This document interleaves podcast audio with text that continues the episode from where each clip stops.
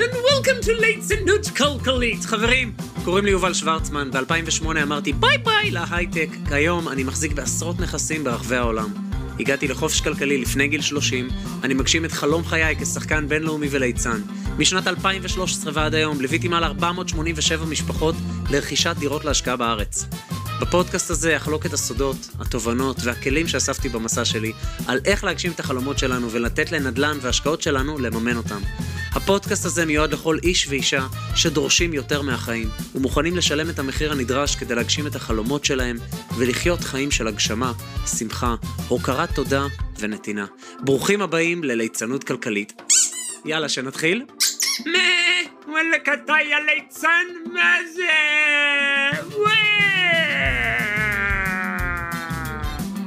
אוקיי, בואו נתחיל, די.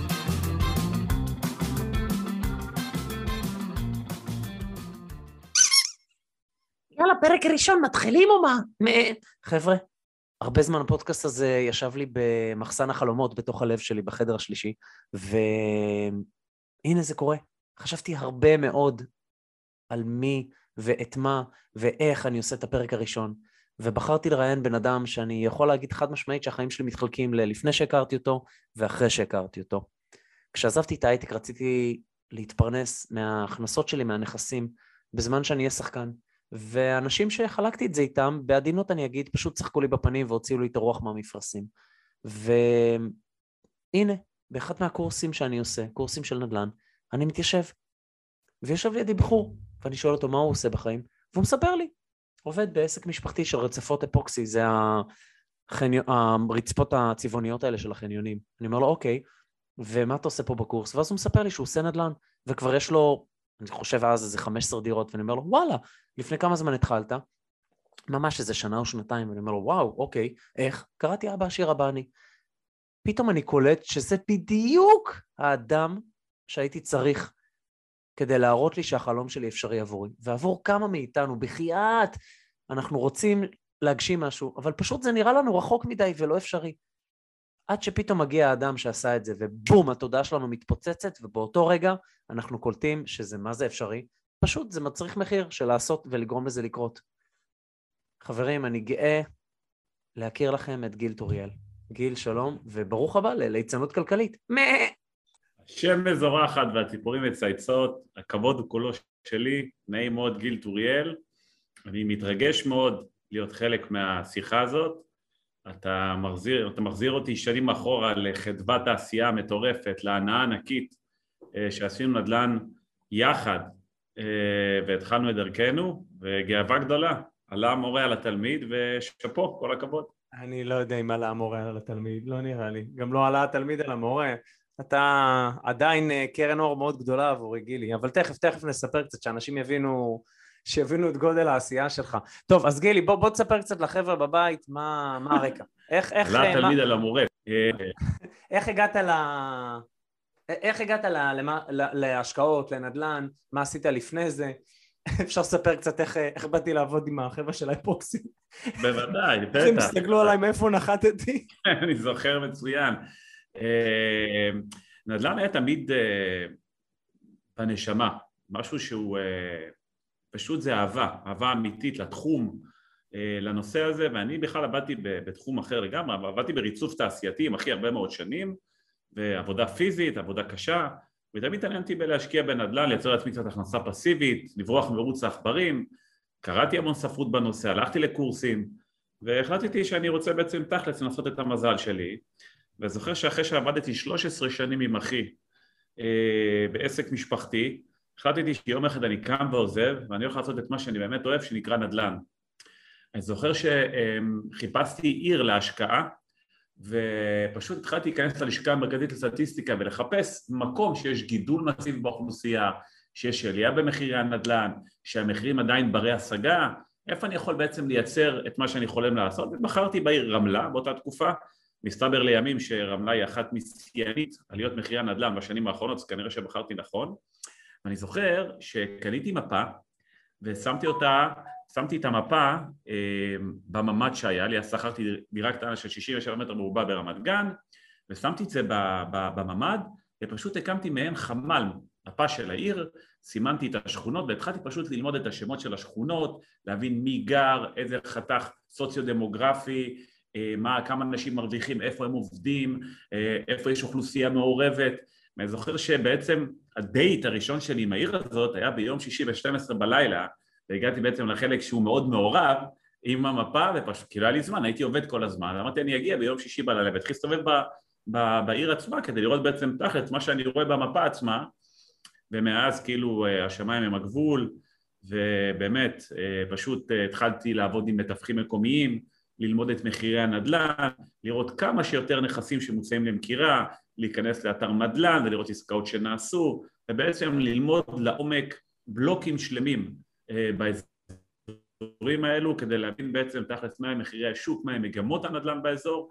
אין טוב מעשייה בשטח. ולימים הכרתי בחור בשם אלכס שאני מכיר שאתה, אני מניח שאתה מכיר אותו אה, קצת יובל? אה, כן, והחלטתי שאני רוצה לעבוד יחד איתו אני זוכר שהזמנתי אותו למסעדה בוכרית כזאת ברמלה ועד היום אני זוכר את הלחם שהם עשו שם וישבנו לאכול ואמרתי לו אלכס איתך אני רוצה לעבוד ואמרתי לו תקשיב טוב שני אחוז אני אשלם למשרד שלך באהבה לך אני אשלם הרבה יותר תביא לי עסקאות מהמעגל הראשון. מה זה עסקאות מהמעגל הראשון? עסקאות שאני אתן דוגמה, נגיד שעכשיו יש מתווך שמטפל בתושב חוץ שגר בארצות הברית 30 שנה והוא רוצה למכור את הנכס שלו. אותו תושב לא באמת יודע מה המחיר העדכני של הנכס, גם לפעמים זה לא כל, לא כל כך מעניין אותו, פשוט רוצה למכור ולמש את הכסף שלו. אז יש פה הזדמנות מתחת למחיר שוק.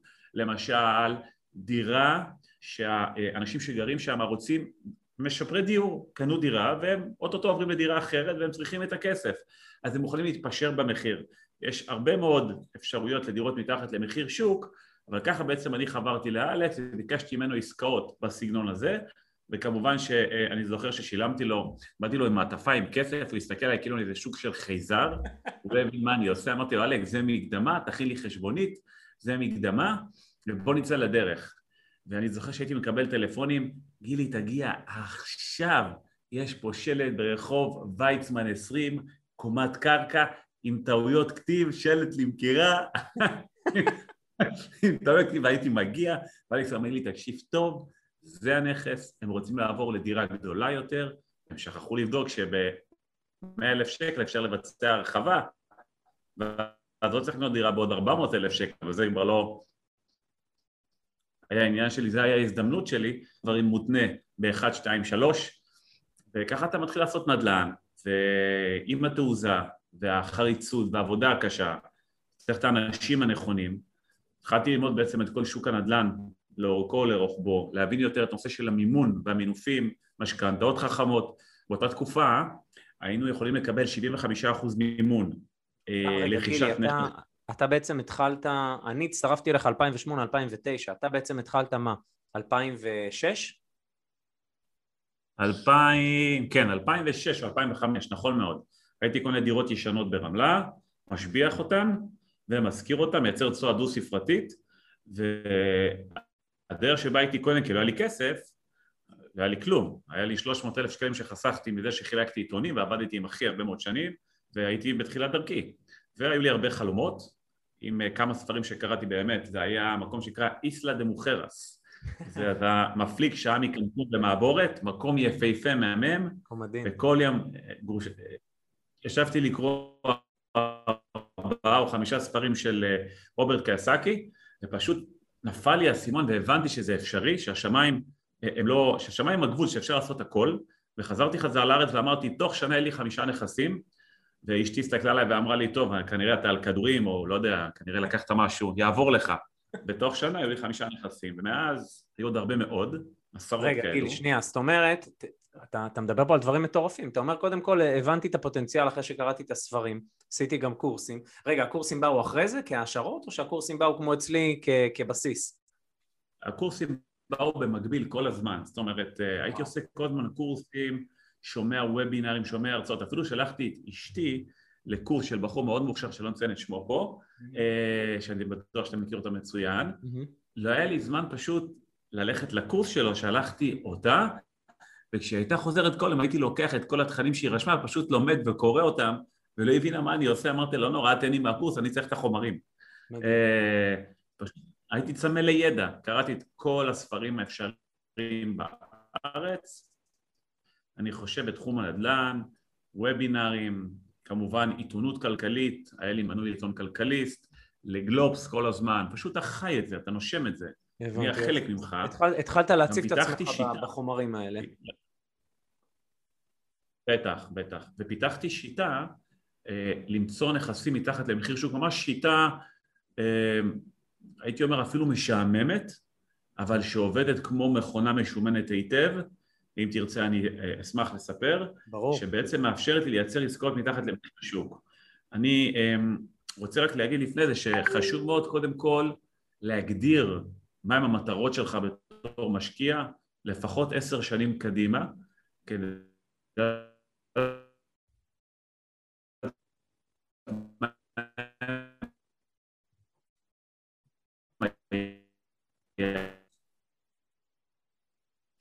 אוקיי, גילי, אז בעצם אתה לקחת את כל הספרים האלה שקראת. אגב, אתה רוצה להמליץ פה על ספרים לחבר'ה?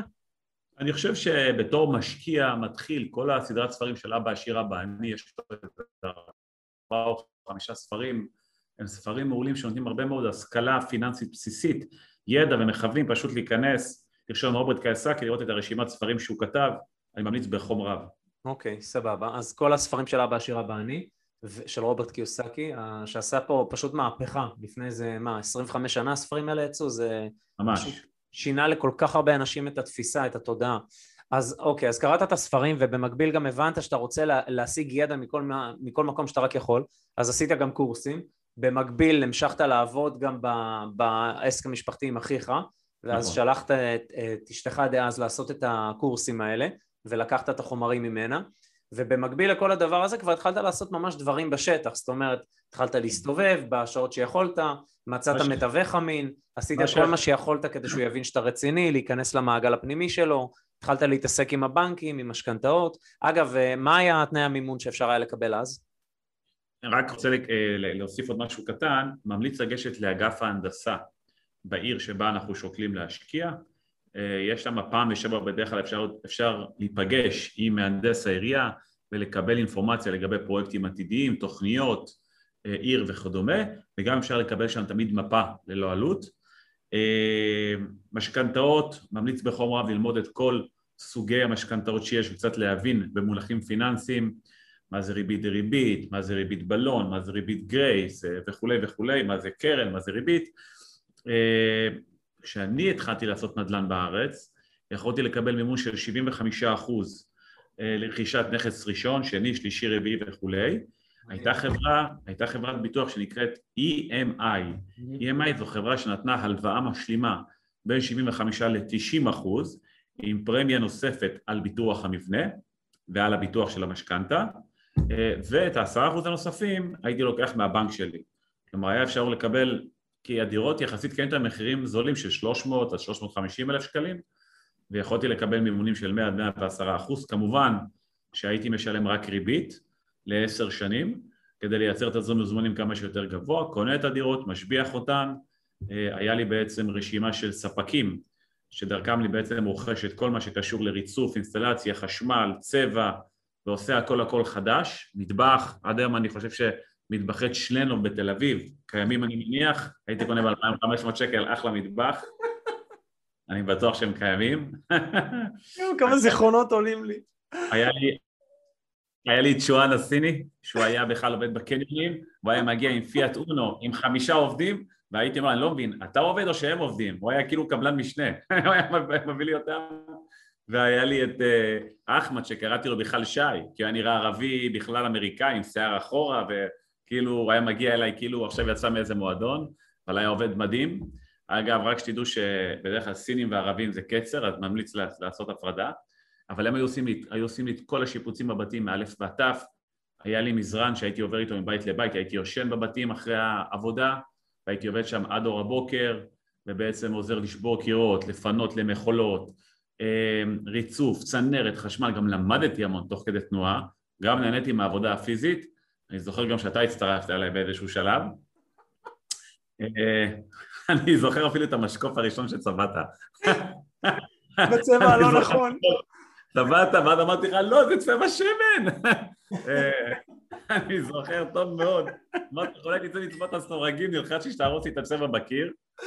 אה, כן, וכמו שאתה זוכר היטב, היינו הולכים להרבה מאוד אה, דירות לראות, וגם נפגשים עם כל עורכי הדין, מניח שאתה זוכר גבינזון ביניהם, ועורכי דין שקיים הרבה מאוד שנים ברמלה. אגב, היתרון בלעבוד עם כל האנשי מקצוע האלו, למשל עורכי דין שנמצאים באותה עיר, אז הם עובדים בתחום הנדל"ן, אז הם בעצם כל הזמן נגישים לעשרות עסקאות, כי אנשים פונים אליהם, אז שווה לייצר את הקשרים הללו עם אותם אנשי מקצוע, כי ברגע שהם רואים שאנחנו משקיעים ואנחנו רוכשים עוד ועוד ואנחנו אה, רציניים, אז הם יפנו לנו הצעות שתמיד לא נמצאות על המדף. וזה חשוב מאוד להבין מדהים. איך עושים נדל"ן מאחורי הקלעים. מדהים. למשל, הייתי לוקח אלון, אה, אלון מסודר, עם רשימה של שאלות, שגם אתה היית חלק מהשאלות האלו, כי היית בא איתי, אה, והיינו הולכים למשל לרחוב יהודה 2, דאז היום רחוב ההסתדרות אני חושב, אה, ברמלה, ופשוט דופקים לאנשים, לוקחים בלוק שלם ודופקים לאנשים בדלת ועושים מעין שאלון קצר, ובסוף בסוף איכשהו מגיעים גם לשאול על תחום הנדל"ן, ומה שמתאים זה שפתאום אתה מוצא את עצמך יושב עם איזה סבתא בת 85 שאין לה מה לעשות כי יום שישי ומשעמם לרצח והיא עושה לך כוס תה ועוגיות והיא מספרת לך מי רוצה למכור ומי עבר דירה וכמה ולמה ואתה מוציא כל כך הרבה מידע ביום אחד של עבודה שזה בלתי אפשרי למצוא את זה ביד שתיים, בהומלס, במד... זה לא קיים הנה. אני הולך לתת לך גונג כדי שכל מה שאמרת עכשיו ייספק טוב טוב לכל מי שישמע את הפרק הזה. באהבה ובשמחה, וזה זה, זה, זה מטורף, זה פשוט מטורף. כמות המידע ש... הייתי תולה שלטים מתחת uh, לכל בית, לא נעים לי להגיד, אבל עם טעויות כתיב, כי רציתי להיות להיטמע בקהילה המקומית, ואני מתנצל מראש, אבל זה האמת. והייתי אומר, הוא מחפש, אני ובת זוגתי מחפשים לקנות דירה למחיה פה, אנא תעזרו לי.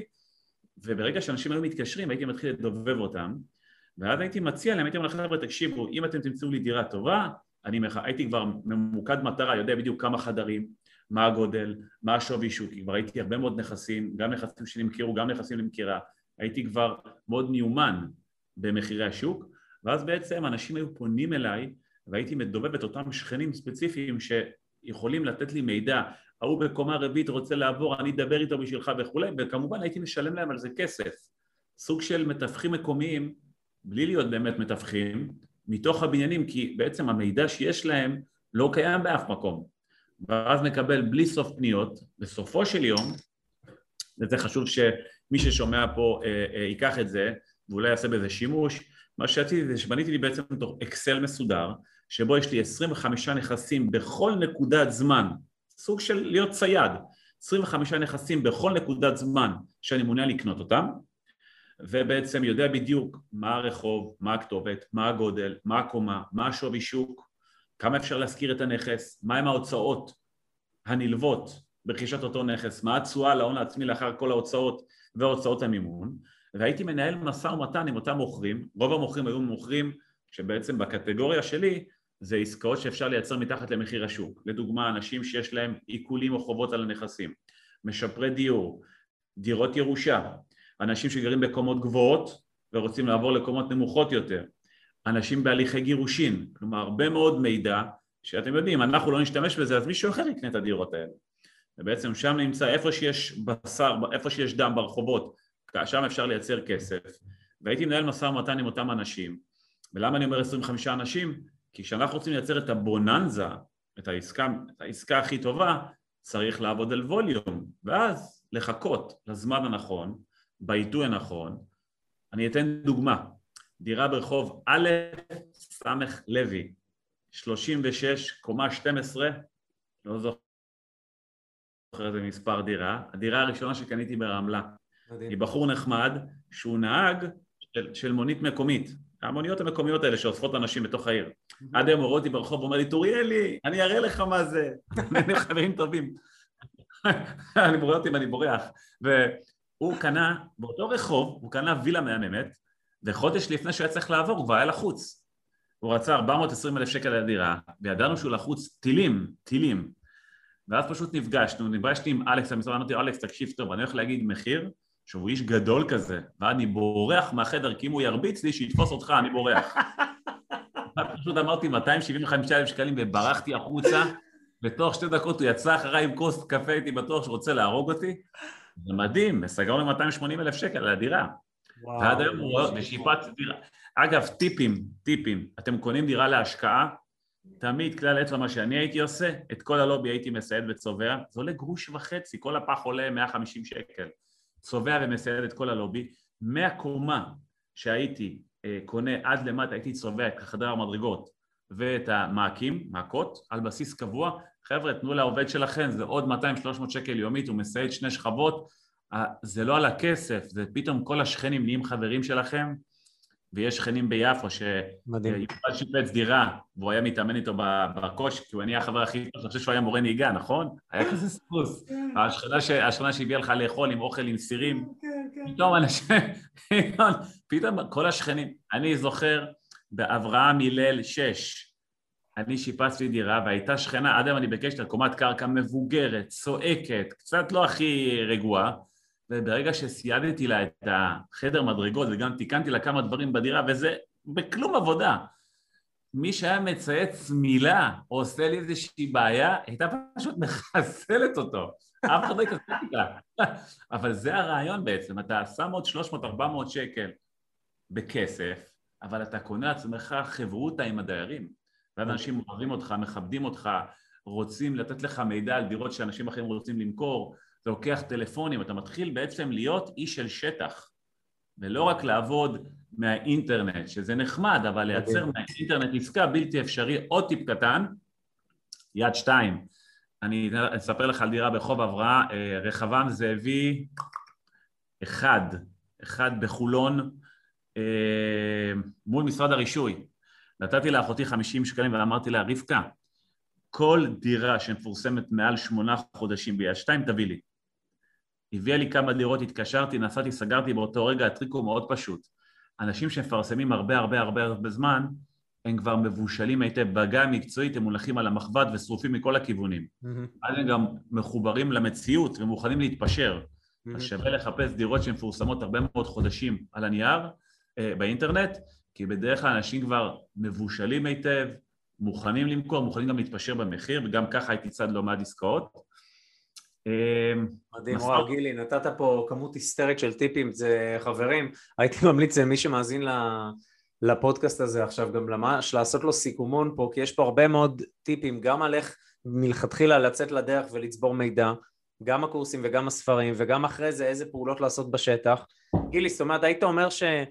אתה יודע, חוק ה-80-20, שחלק קטן מהפעולות יביאו את רוב התוצאות שלנו פה, היית אומר שאחד הדברים המהותיים פה היה קודם כל ההחלטה שעכשיו זה הולך לקרות ואתה עף על זה ותוך שנה חמישה נכסים ראשונים שממש אה, עפת all in, התאבדת על זה מה שנקרא ושמצאת מה שנקרא שותף מקומי שחי את השוק שאתה תוכל לקבל ממנו מידע ואת הנכסים הכי טובים כי אתה תיתן פה מה שנקרא איזה אקסטרה מעבר לכל משקיע או לכל רוכש אחר שזה אלכס בדיוק ככה. עוד טיפ אחד סופר חשוב, כשנכנסתי לקרן הבאר בראשון לציון, בנק מזרחי טפחות, אמרתי לה, שלום, אני רוצה לרכוש שלושה נכסים.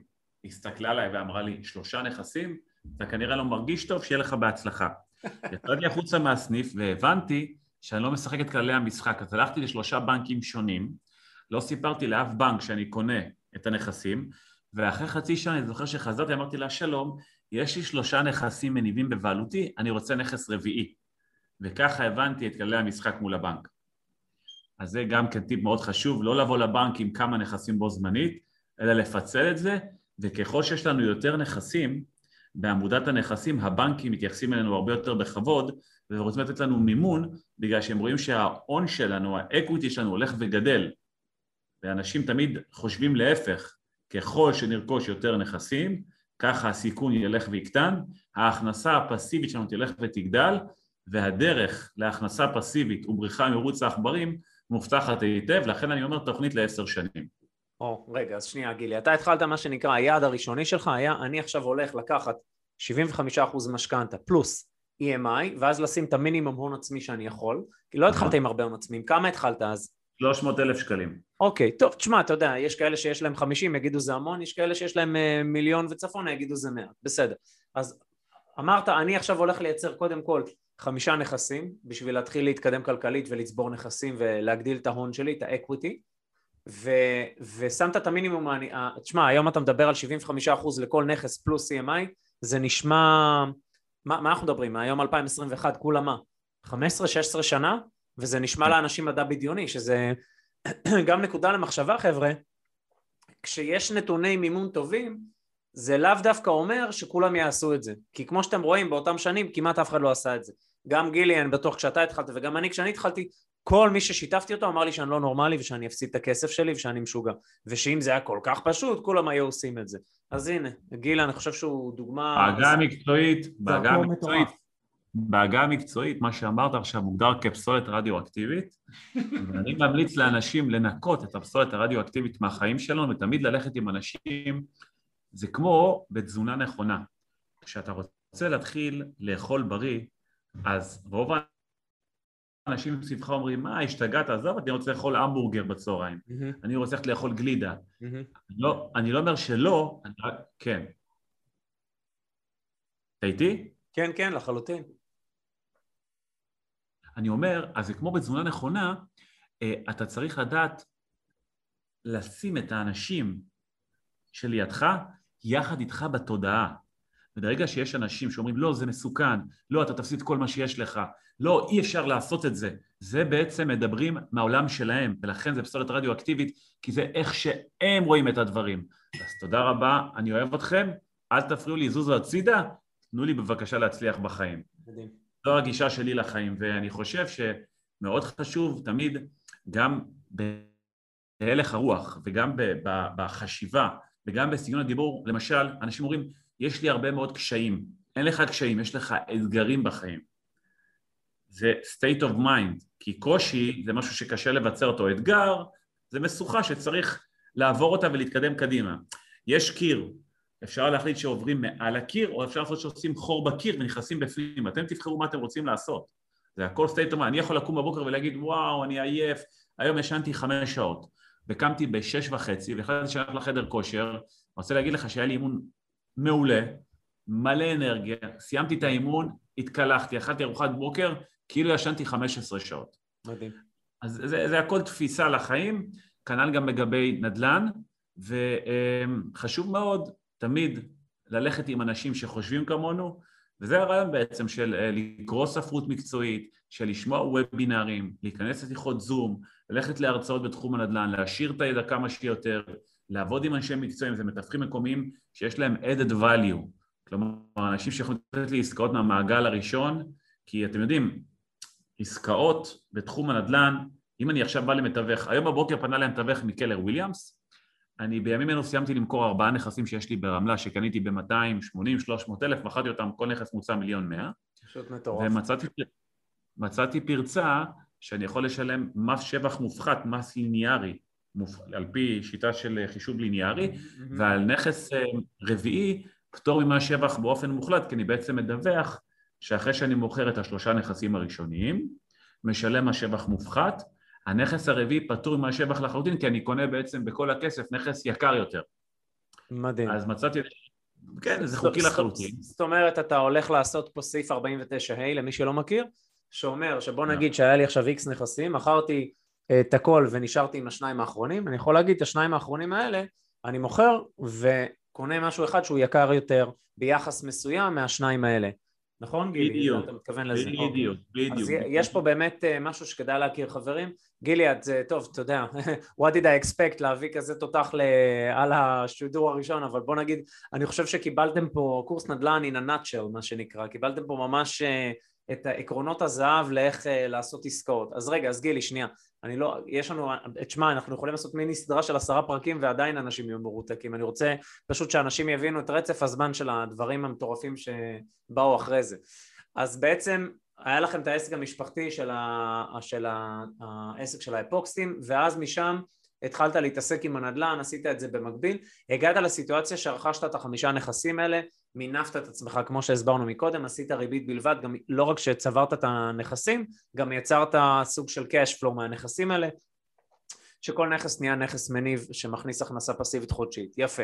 עכשיו, באיזה שלב אתה אומר לעצמך, אני עכשיו לוקח צעד אחורה מישראל, יש פה הזדמנות במדינה אחרת, ואני חושב שאני עכשיו מתחיל לעשות נדל"ן במדינה האחרת הזאת.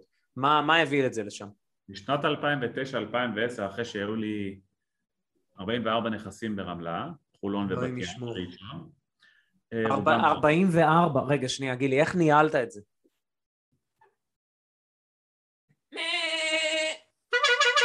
חברים, תכף ממשיכים בפרק, רק רציתי להגיד לכם, אם אני, יש משהו שאני יכול לעזור בו, בלעשות את הימים שלכם יותר פרודוקטיביים, יותר שמחים, יותר מלאי אור, תעשו לי טובה, כנסו לליצנות כלכלית לקבוצה שלנו בפייסבוק, ותעשו לי טובה, תעקבו אחריי באינסטגרם, ותעשו לי טובה, כנסו לסמארט סטארט, לערוץ יוטיוב שלנו, יש שם המון המון המון תכנים חינם שיכולים להועיל, אז למה לא? יאללה, שיהיה לכם המשך יום נעים, ממשיכים. יאללה, יאללה, יאללה. עם אלכס. אני אף פעם, אני עד היום לא מכיר אף אחד מהדיירים שהיו לי. פשוט מדהים. אני, אני בחיים לא הולך, גם כשיש לי תיקונים והכל, ויש תיקונים, יש בלאי, אני לא מתעסק עם זה, כי הזמן שלי הרבה יותר חשוב, אז אני בעצם נותן לאלכס, אני משלם ממוצע חודש בשנה, ואני כמובן, אם צריך לשפר אותו מעבר, ואני עוסק בלהביא עוד כסף, לבנות את העסק שלי, אני לא הולך, שורף זמן בללכת לתקן עכשיו צינור דולף, או לתקן איזה ניאגרה, הזמן שלי הרבה יותר יקר. מדהים. אז uh, משתמש באנשי מקצוע. היה לנו, לאליקס יש רשימה של אנשי מקצוע, שהנה היום קיבלתי טלפון על איזשהו מזגן, אז אמרתי, תגיד, בשביל מה אתה מתקשר אליי בכלל? מה אתה רוצה ממני? תתקשר ותטפל. נכון. עזוב אותי, אני עסוק. מדהים. אז uh, כן, כן, או למשל, אתן דוגמה, עכשיו הנכסים שמכרתי ברמלה, אז uh, היום אני יושב, כי לא הייתי חודש בארץ, וחזרתי לפני כמה, אז אמרתי לאלכס, שמע, אתה יכול לשלוח לי בבקשה רשימה של כל הלוח תשלומים, מה שולם, מה לא, אני צריך לעבור על זה כדי ללכת לבנק ולסיים את כל התהליך, כי זה כמה דירות ושילמו לי את הכספים וכולי. אז הוא אומר לי, תקשיב, התקשרתי לעורך דין שלי, אלון סרי, שאתה גם מכיר אותו מצוין, אנחנו עובדים איתו הרבה מאוד שנים, הוא אומר לי, מה אתה רוצה ממני? זה לא התפקיד שלי. אמרתי לו, אלון, אל תבלבל את המוח, סע לבנק, תבדוק הכל, תחזור אליי. אני לא דיברתי איתך על כסף. אז הוא ישר שתה כמובן, כי הוא לא מבין בכלל מה אני רוצה ממנו, אבל זו גישה. אני לא מבזבז את הזמן שלי, הזמן שלי שווה כסף. אז אם אני אשלם עוד 200, עוד 300, עוד 400 שקל ואני אקבל את כל המידע מוכן, אני בזמן הזה אעשה הרבה יותר כסף. מדהים. וזו הגישה שלי לחיים. מדהים, מדהים, מדהים, מדהים. טוב, זה כבר, אתה יודע, דברים שאני קורא להם השלב הבא, כשאנשים לא רק נהיים משקיעי נדל"ן, הם גם נהיים אנשי עסקים. אבל זה, זה, אתה יודע מה, נעשה אולי פודקאסט בנפרד על הדברים האלה, כי גם פה יש לך עולם ומולו לתת. בוא, בוא, אוקיי, אז, אז הגעת, 2009. לנכס, הגעת לנכסים האלה, גיל? 2009, 2009, 2010, מהמם. החזקתי מצבור גדול של נכסים מניבים, היה לי הכנסה פסיבית מאוד יפה, וראיתי שמחירי הנדל"ן מתחילים לטפס ואני יותר ויותר מתקשה לייצר עסקאות כמו שאני רגיל לייצר. מהמם. אמרתי, אוקיי, אני רואה במדיה, אני רואה בפייסבוק, אני רואה אה, בעיתונות, בלי סוף פרסומים, על נדל"ן מעבר לים. העסקה הראשונה שלי הייתה באינדיאנפוליס, שם הפסדתי את כל הכסף שלי, השקעתי 55 אלף דולר בנכס פח זבל, עם בחור שעקץ אותי והבטיח לי 13 אחוז תשואה. אה, אגב, אני אשם לחלוטין, לוקח אחריות מלאה, לא בדקתי לא את האזור, לא את נתוני הסביבה ולא את הנכס עצמו, ראיתי תמונה יפה, ולימים עוד משקיעים נעקצו יחד איתי, זו הייתה טבילת- האש הראשונה שלי בנדל"ן בארצות הברית. ואז אחרי שקניתי את הנכס וראיתי שהוא לא עובד ואני לא מקבל הכנסה מסודרת ונסעתי לראות, אתה רואה, ארה"ב זה המעצמה מספר אחת בעולם אז אתה מבין, זה לא שאין שם נדל"ן, שאתה פשוט עשית טעויות של מתחיל, מה שלא אופייני לך, כי בארץ אתה מקצוען ומיומן, אז זה לא אומר שאי אפשר לעשות נדל"ן מעבר להם, זה אומר שלא למדתי מספיק, לא עבדתי, לא עשיתי שיעורי בית כמו שצריך. ואז החלטתי בעצם שאני חוזר חזרה לארץ ומתחיל ללמוד טוב טוב את תחום הנדל"ן בארצות הברית. חברתי לשותף שלי עורך דין יוסי ברג, שגם. אותו נהדר, וגם יוסי, אה, יש לכם פרק עם יוסי בהמשך הדרך, גם כן אה, יש למה לצפות. איזה שילוב זה אתה ויוסי, וואי וואי וואי. כן. הוא, הוא, כן, אני האנרגיות והוא הפן המשפטי, ו... ואז בעצם הקמנו סדנה מקצועית שנקראת סדנת כלים לבחינת השקעות נדל"ן בארצות הברית, לא תכננו לעשות את זה למטרה כלכלית ולא שום דבר, ופשוט רצינו ללמד אנשים מה צריך להיזהר על סמך הניסיון שלי, ממה צריך לזה, איך מאתרים שוק, איך בוחרים אזור להשקעה, מהם הפרמטרים הנכונים לבחירת אזור, איך מנתחים נכס להשקעה, מהם הפרמטרים הנכונים לבחירת נכס, מהם מסמכי הסגירה, איך נראה נסח טאבו, בארצות הברית בכלל נקרא שטר מכר, מה זה ביטוח, איזה סוג של ביטוח, מה זה ועד שכונתי, איך עובדים משרד עורכי הדין, איך עובדים חשבון נאמנות, איך פותחים חשבון בנק בארצות הברית, איך מנתחים תזרים מזומנים, מה באמת להכניס לתזרים מזומנים, ולא כמו שמציגים לנו פה בארץ איזשהו ניתוח כזה מאוד אה, אה, יומרני ומאוד מאוד לא שמרני, שבעצם בעיקר משרת את האינטרס של המוכר, אלא לשים את כל ההוצאות האמיתיות על האקסל, לראות באמת מה הצורה האמיתית. וכך התחלתי בעצם את הדרך שלי ללמוד. אני זוכר שבאיזשהו שלב עלינו למטוס לאטלנטה, כי ראינו שאטלנטה נהנית מכל הפרמטרים שאנחנו מחפשים בבחירת אזור, אם זה הגירה חיובית, עוגנים תעסוקתיים, אה, אה, והרבה מאוד פיתוח סביבתי. אחרי שעשינו מחקר מאוד... הטיול הזה, הטיול במרכאות לאטלנטה, גילי, אני, אני אומר, יש, זה אחד הטיולים הכי, הכי מדהימים והמהנים שהיו לי בחיים שלי, אני לא יודע מה היה לי שם יותר, אה, כלים לחיים של השכלה פיננסית ואיך להסתכל על נדל"ן ואיך לחשוב, או, או חוויות אה, של אה, צחוקים, אתה יודע, כמו טיולים אחרי צבא. זה פשוט כן. היה בלתי נתפס הטיול הזה, אני לא אשכח את זה בחיים. נניח שאתה זוכר את צביקה עם ה-AC, אבל... אבל אה, כן, כן, לומדים מעשייה. חברים, רק שתדעו שעלינו על מטוס, אני, יוסי ו, אה, ויובל, באיזשהו שלב, אז לא היה GPS, באיזשהו שלב עצרנו באיזה תחנת דלק באמצע שום מקום, והבנו שאנחנו לא יודעים איפה אנחנו נמצאים. התקשרנו לטניה המתווכת שהבריזה ולא רצתה לעבוד איתנו, ואז איכשהו הגענו למלון, ויובל ירד ללובי, והתקשר מטלפון במקומי ואמר לה, עכשיו ידעתי שאת תעני לי, תבואי עכשיו, אני זוכר את זה עד היום. ואז היא באה, וקנינו לה, היא נכנסה לתדלק, ותדלקנו לה את האוטו, ונכנסה לקנות שתייה, והיא נהייתה פשוט החברה הכי טובה שלנו. הסתובבנו איתה באותו יום, אני חושב על איזה 12 או 1 בלילה, ויובל שיגע אותה כהרגלו, ויכל לקנות לנו תחתונים. אני חושב לי, יובל בוולמרט באחד בלילה, משהו הזיה, זוכר? ואז שאלנו אותה, שאלנו אותה, היינו באיזה אה, בית, 11 בלילה, ואמרנו תגידי, אני, יוסי, יובל, אנחנו שלושה גברים, ואת אישה, אנחנו עם אנגלית שבורה לגמרי, את לא מכירה אותה, אנחנו מדינה זרה, את לא מפחדת שנעשה לך משהו? והיא הייתה פשוט שמנה, אז היא אמרה, תעשו, רק תיקחו אותי, תעשו מה שאתם רוצים. קראנו לה ביג מאמה, והיא הייתה לימים החברה הכי טובה שלנו. מדהימה. וגרנו אצלה, היינו ישנים אצלה כל הזמן, ולמדנו איתה בלי סוף, ובעצם ככה התחלנו דרכנו באטלנטה, היינו קונים נכסים יד שנייה שהוקלו על ידי הבנקים, foreclosures, במחירים מצחיקים, והשבחנו אותם, והסיפור היפה הוא שהיינו קונים את הדירות ומקבלים הערכת שווי של ההשבחה, נגיד חמשת אלפים דולר, אז בפועל זה היה עולה שמונה או עשר אלף דולר, כי לפעמים יש בלת"מים בהשבחה, אבל בגלל שהיינו מתביישים להגיד למשקיעים, אז לא היינו מרוויחים כסף, פשוט את הרווח היינו משלמים לקבלן, רק כדי להגיד שעשינו את העסקה, וככה עשינו הרבה מאוד עסקאות, לא הרווחנו מזה כלום, אבל רכשנו, זה היה שכר לימוד הכי הכי טוב שיכולנו לקבל, וככה צברנו הרבה מאוד ידע וניסיון, ואני זוכר שאחרי שלוש שנים בערך, הבנו, אני חושב שציינו לכ-500 משקיעים לרכוש נכסים ישנים שהוטלו על ידי הבנקים, כמובן שגם אני קניתי ויוסי קנה ויובל מטורף, קנה. מטורף.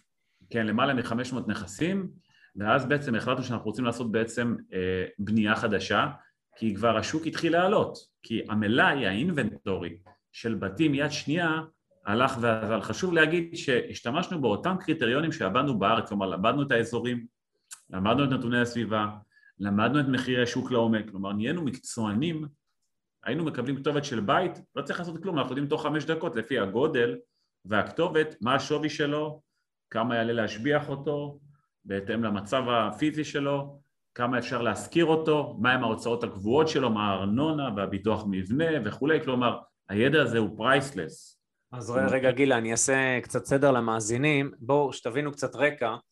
אה, יוסי גם כן התעסק בנדל"ן המון, וגילי גם כן, כמו שאמרתם עכשיו, ויוסי היה המרצה בקורס נדל"ן הראשון שאני עשיתי, אני חושב שזה היה 2008, משהו כזה, או אפילו 2007, כשעוד הייתי בהייטק וחיפשתי איך אני עף משם, ואיך אני מתחיל להיכנס לעולם ההשכלה הפיננסית כדי שאני אוכל להגיע לתיאטרון ולמשחק, ושיהיה לי גיבויים אה, של כל מיני השקעות שיממנו לי את החיים.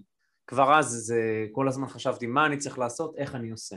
ויוסי היה פשוט קסם, אחרי יוסי עשיתי עוד הרבה מאוד קורסים, הרבה מאוד מרצים, אף אחד לא הרשים אותי כמו יוסי בתכונות האישיות שלו. ואז את גילי, מה שסיפרתי לכם מקודם, פגשתי בקורס אחר בהמשך הדרך, וככה התחלתי לעשות נדל"ן עם גילי, שמעתי על קשר עם יוסי. בעצם אני תמיד מספר בכל ההרצאות, היה לי שני מנטורים, לא אחד. שאחד היה תכלס בשטח שזה גילי, ואחד היה ההכוונה היותר נקרא לזה מנטלית שזה יוסי, לאן כן לעשות, מה לא לעשות, איך לנסות, מה לא לנסות, ואז באיזשהו שלב אמרתי, חבר'ה, אתם חייבים להכיר אחד את השני, והנה אתם שומעים עכשיו איזה דברים נפלאים קורים כשאנשים, אה, כשאנשים הנכונים מתחברים. זאת אומרת, הם טסו לארצות הברית, אני זכיתי להיות חלק מהטיסה המטורפת הזאת, זו הייתה אחת החוויות המדהימות בחיי, וחזרנו משם עם נכסים, ומכיוון נכון. שליוסי הייתה מכללה והוא היה מרצה, אז uh, מה שנקרא בלי להתכוון, אז הרבה אנשים באו ליוסי ואמרו בוא, בוא, כאילו תעשה גם לנו, בוא תסביר מה אתה עושה בארצות הברית, כשהמכללה התעסקה רק בנדל"ן בארץ. ואז התחילו הסדנאות האלה של גילי ויוסי, ותבינו, היה כל כך, כזה ביקוש אז, נכון שהיום זה נשמע מצחיק המחירים של 2009, 10, 11, אבל ביחס ל-2008, 2007 ו-2006 הם אה, נחשבו גבוהים, אז אנשים חיפשו, כמו שגילי אמר, היה לי עסקאות ב-300-350 אלף שקל, פתאום נהיו 400, 500, 600, אז חיפשתי עוד פעם את העסקאות האלה, והרבה אנשים גם אותו, אותו הדבר חיפשו, ופתאום מהמקום הזה שהם עשו לביתם, הם עזרו לאנשים בכזה סדר גודל של מה, עשיתם, מה, 300 אמ, בתים אמרת מקודם, זה, זה פשוט פסיכי, זה מטורף. זאת אומרת, כ, גם כמשקיעי נדל"ן ומחנכים פיננסיים, הפכתם את זה בעצם לעסק של אה, ליווי משקיעים. לא יודע אם קראתם לזה ככה, היום זה נקרא, אתה יודע, זה נהיה מין uh, טרנד כזה, אבל בעצם uh, ליוויתם את כל האנשים האלה, הישראלים שלא היה להם שמץ של מושג, שרק שומעים על כל הסיפורי עוקץ האלה, כמו שאתה חווית ב... עם החבר'ה האלה שקנית את הבית הראשון, ובעצם הראית להם איך אפשר לעשות את זה, אתה יודע, בלי כל ה... בלי להיכוות, מה שנקרא, שיש גם אנשים אמינים בתחום הזה, ולא כולם זבאלה כמו שחווית בהתחלה. תראה, אני אתן אה, ממש summarize כזה מהיר, אני חושב שרכשנו, שיפצנו ומכרנו בשקיפות מלאה, במידע מלא, למעלה מ-700 או 800 single family homes, בתים צמודי קיימים, בנינו מעל 2,000 מעל אלפיים single family homes, all over מטרו אטלנטה, בירמינגהם, אלבמה וקצת פלורידה, מעל אלפיים בתים, הרבה מאוד שכונות שלמות בנינו, רכשנו מעל שמונה מאות doors, apartment במתחמי multi family, מתחמי דיור משותפים, אנחנו מנהלים היום למעלה מעשרה קרנות, כל קרן מחזיקה בעשרות נכסים, ובימים אלה אנחנו בונים מתחם של 1,200 יחידות דיור במטרו אטלנטה עם אה, הרבה מאוד אה, סיוע מהעירייה המקומית שם, אנחנו, יש לנו גיבוי מלא ממהנדס העירייה, מראשת העיר, בפרויקט ענק שמכיל בעצם 720 דירות ב-20 בניינים, כל בניין 36 דירות, 341 בתים צמודי קרקע, 164 קוטג'ים טוריים, ארבעה בריכות שחייה, שני חדרי כושר, 101 דונם נדל"ן מסחרי, ו... עוד איזשהו פרויקט קטנטן של 30 דירות שהוא בקו הסיום, סיימנו לבנות אותו עכשיו למתחם דירות שאנחנו מנהלים, עושים דברים מאוד יפים בארצות הברית. אה, אנחנו... זה פשוט מטורף, ההיקף העבודה שלכם פשוט מטורף. תודה, תודה רבה, ואני יכול להגיד שחלק גדול מהמשקיעים שרכשו דרכנו נכסים בחמש שנים האחרונות, מי כמוך יודע, עשו תשואות דו-ספרתיות מצרפיות, חלקן עשו גם לכיוון המאה אחוז, גם כי השוק עלה משמעותית, אז גם מהעליית ערך וגם מהתשואה השוטפת. הנה דוגמה ללקוח שקם איתנו בית לפני שלוש שנים ב-100 אלף דולר, ומכר אותו היום ב-155 אלף דולר, כאשר הבית היה מושכר ב-1,000 דולר כל חודש, והוא פשוט עובר להשקעה הבאה. יש לנו כאלה בלי סוף משקיעים. מדהים. יש חבר'ה שקנו בתים 200 אלף דולר, והם ישב ב-280, 300, הם שמו רק 100 אלף דולר, השאר אנחנו סייענו להם במימון משלים במשכנתה ל-30 שנה, היום אנחנו אה, מארגנים למשקיעים שלנו משכנתאות בארצות הברית ללא דירוג אשראי, ללא social security number, ב-4%, 4.1% פיקס, מטורף. לא מדד ל-30 שנה. מטורף. רגע, חבר'ה, מה שלא ציינתי מקודם, זה שהחברה שגיל ויוסי הקימו, בעצם עתיד בטוח, safe future. בדיוק מה שהם רצו לבנות לביתם, הם עזרו גם לאנשים לעשות. אני חושב שלימים, גילי, ההשראה של מה שעשיתם, הייתה הבסיס של מה שאני התחלתי לעשות בארץ עם הליווי משקיעים. אמ, אפילו ברמת התמודעת, כי אני עכשיו שומע עוד פעם את הדבר הזה, זה פשוט, זה תענוג להיזכר, אתה יודע, זה כמו אה, להסתכל על איזה גביע או על מדליית זהב כשסיימת איזה מרתון ואתה מסתכל על זה ומתמלא בגאווה, פשוט אה, זה כיף לי לשמוע את זה.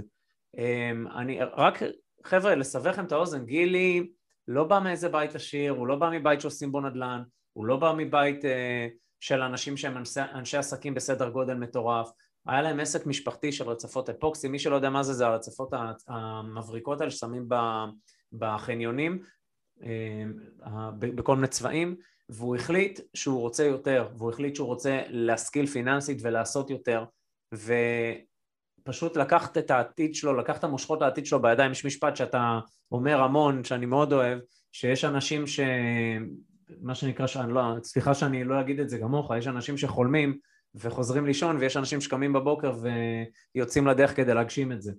לא, לא, לא. יש כאלה שהולכים בלילה לישון וחולים חלומות, ויש כאלה שנשארים ערים להגשים את החלומות שלהם. שינה זה לחלשים. מדהים. תבינו, גילי, אתה מקבל פה הרבה אפקטים, גילי, זה הרבה נקודות. באהבה, באהבה, תודה תבינו, רבה. תבינו את הדרך שגיל עשה, זאת אומרת, מהמקום הזה ללכת ולבחור עיר, אז רמלה התחיל לקנות שם דירות להשקעה, השכיל, באיזשהו שלב אמר, אוקיי, אני רואה פה שהשוק אה, תפס תאוצה מטורפת, יש עכשיו הזדמנות בשוק האמריקאי, אני הולך לשוק האמריקאי. עכשיו תבינו, אה, לשוק האמריקאי, נכון שהנדל"ן זה אותם עקרונות, וזה אפשר להגיד, אני חושב, על כל העולם, אבל צריך ללמוד את השוק המקומי, וצריך ללמוד את השפה המקומית. גילי, איך האנגלית שלך הייתה כשהתחלת לעשות נדל"ן בארצות הברית? לא הייתה לי אנגלית, הייתי צריך לתרגם.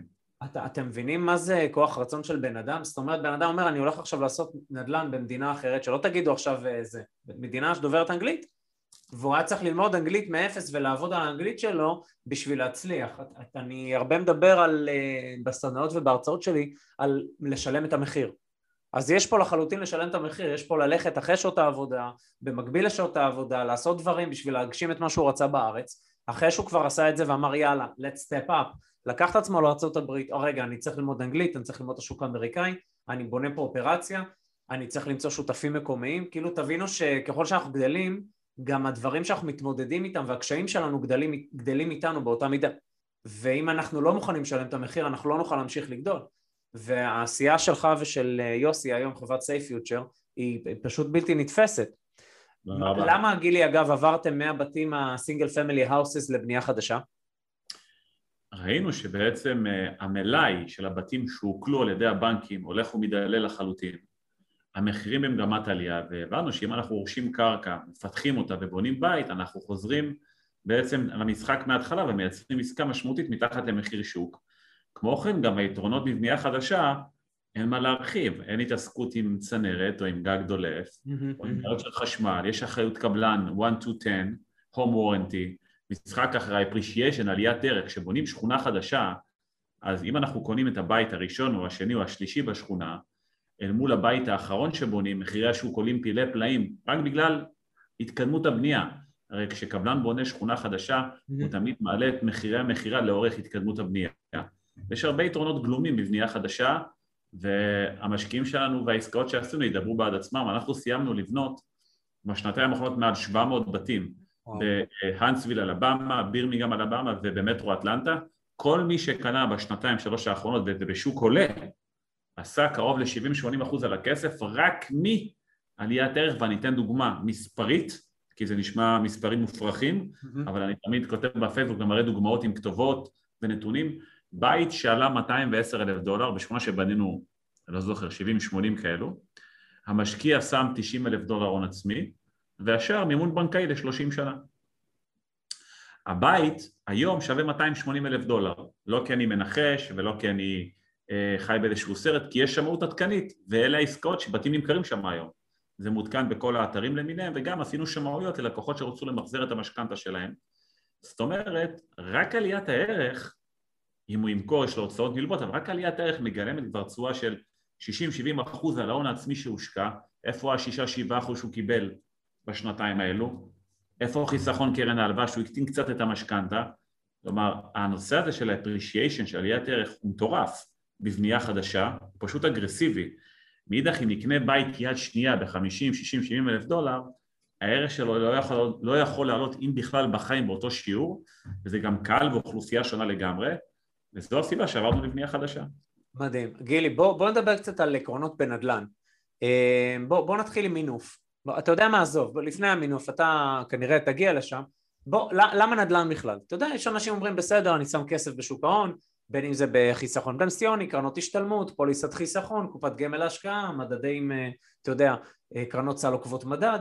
מה, אני עכשיו אתחיל להתעסק עם דיירים? אתה יודע, אתה מכיר הרי את, ה, את המחסומים המנטליים שמונעים מאנשים לעשות נדל"ן. תראה, קודם כל מבחינתי נדל"ן הוא חייב להיות בתיק ההשקעות של כל אדם בכל מקום, נכון. כיוון שבעצם נדל"ן מייצר לנו אפשרות להגיע לעוגן, אנחנו, אתה יודע, היום ביטוח לאומי, בוא נהיה ריאליים, בעוד 10-20 שנה כנראה שהוא יפשוט רגל, אני לא, לא ממציא פה לאף אחד שום דבר חדש, כל נכון. הנושא הזה של החיסכון הפנסיוני, ביטוח לאומי הרי דוחה את גיל הפרישה כל כמה שנים, בגלל שאין לו כסף לשלם, ביטוח לאומי. אה, כל הנושא הזה של חיסכון פנסיוני, אני לא רוצה להרוס לאף אחד חלומות, אבל ביטוח מנהלים, קרן פנסיה וכולי, זה בנוי בצורה כזאת שאנשים מעבירים את הכסף, ואז אנשים שמגיעים, אותם חוסכים כמוני כמוך, שמשקיעים ביטוח כזה או אחר, ואז מגיעים אנשים לגיל הפרישה ולוקחים מהכסף שלנו לשלם להם, הכסף כמעט נגמר בקופות, ויש חשש שבעוד 20-30 שנה לא יישאר כסף בקופות, כלומר הכלי הזה של חיסכון פנסיוני הוא כבר לא עובד כמו שהוא עבד לפני 30 ו-40 שנה, ורמת הסיכון עולה משמעותית, מאידך נדל"ן זה עוגן, זה משהו מוחשי, הוא שלנו, אפשר תמיד לממש אותו, הוא מייצר הכנסה פסיבית שאינה תלויה במשלח יד במקום העבודה, הוא מאפשר לנו לשדרג את איכות החיים שלנו. סטטיסטית, הוכח בכל מקום שלאורך 20, 30, 40 שנה מחירי הנדל"ן אך ורק עולים. תמיד אנחנו יושבים ביום שישי אצל סבתא ואנחנו אומרים, יואו, אם היינו קונים את הבית הזה, או את הבית ההוא לפני עשר שנים, היינו, היום היינו מיליונרים. אז תקנו, אתם אומרים, אז תקנו. תקנו היום, בעוד עשר שנים תהיו שם. נכון, כי המחירים ימשיכו לעלות, ואין מה לעשות. יש, אגב, עוד סיבה למה לעשות נדל"ן, אינפלציה. אינפלציה זה אומר שבעצם אה, המחירים עולים לאורך השנים, כן? המחירים של אה, לצורך העניין מחירי האוכל, מחירי הדיור, אמרנו אוכל, דיור, רכבים, כלומר המחירים עולים אבל השכר לא עולה בהתאמה.